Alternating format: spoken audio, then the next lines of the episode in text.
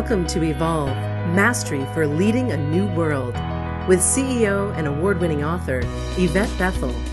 This podcast is dedicated to supporting leaders with a variety of solutions to build trust, inspire authentic change, and improve morale within your organization. Learn how to grow your people, build your culture, and transform your results. I am Yvette Bethel. Welcome to Evolve Mastery for Leaders of a New World. Evolution can happen whenever a person decides to grow. It is not something they do, they become evolutionary.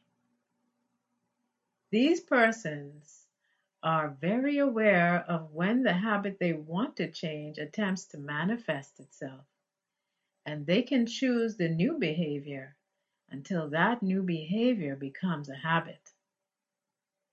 More and more persons are interested in tapping into their talents and passions. They want more for themselves and those around them.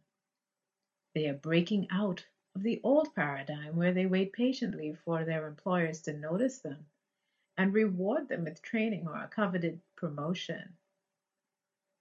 These leaders are investing in themselves because there's increasing demand for doing more and more with less and less, for inspiring creativity, and for respecting the people they interact with.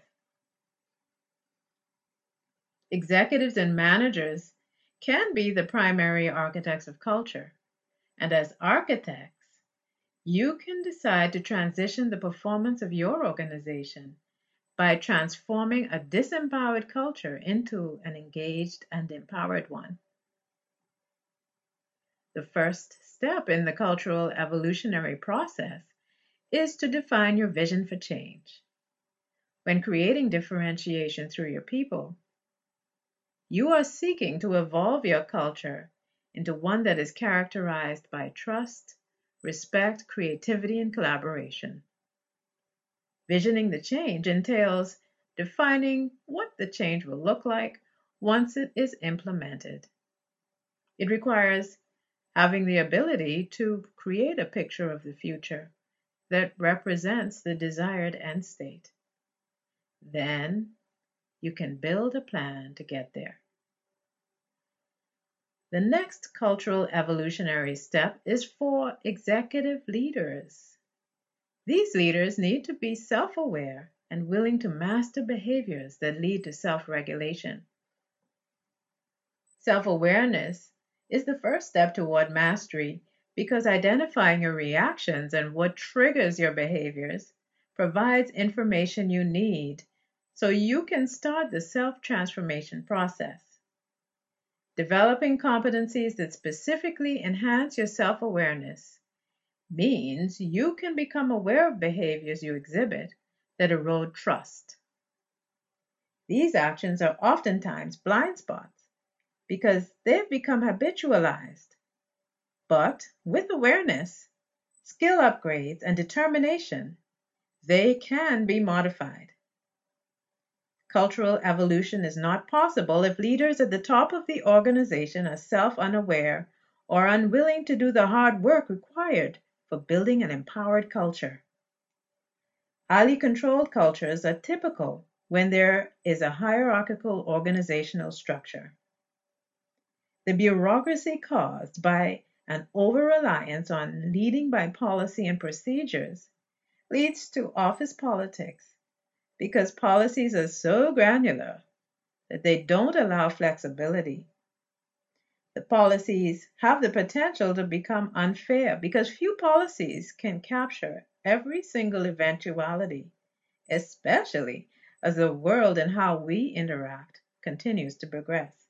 History builds engagement and can drive even higher performance. Self mastery among leaders is central to the evolution of the organization. Evolution in this context refers to transformation into an empowered culture where engaged employees can thrive. One where there's candor and respect, where there's fun and creativity, and where there's trust.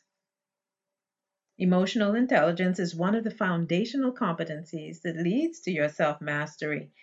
It can positively affect relationships at work, facilitating respectful behaviors that demonstrate to employees that they are valued.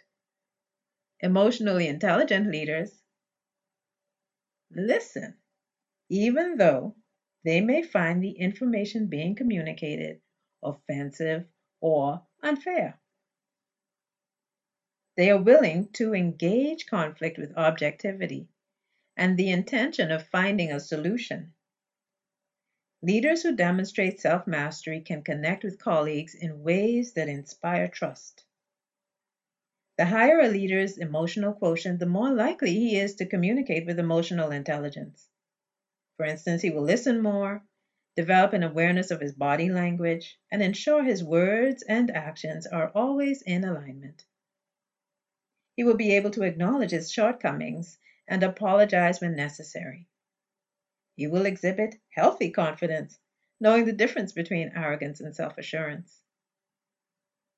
Emotional intelligence equips leaders to read the reactions of other persons because they can now connect more deeply and respond to the needs of the team without always having to be told that there is a need or a problem. Conflict can be resolved more seamlessly when there is emotional competence. Emotionally intelligent persons will manage their tempers deliberately they are capable of objectivity, even though the circumstances may lead to heightened emotion.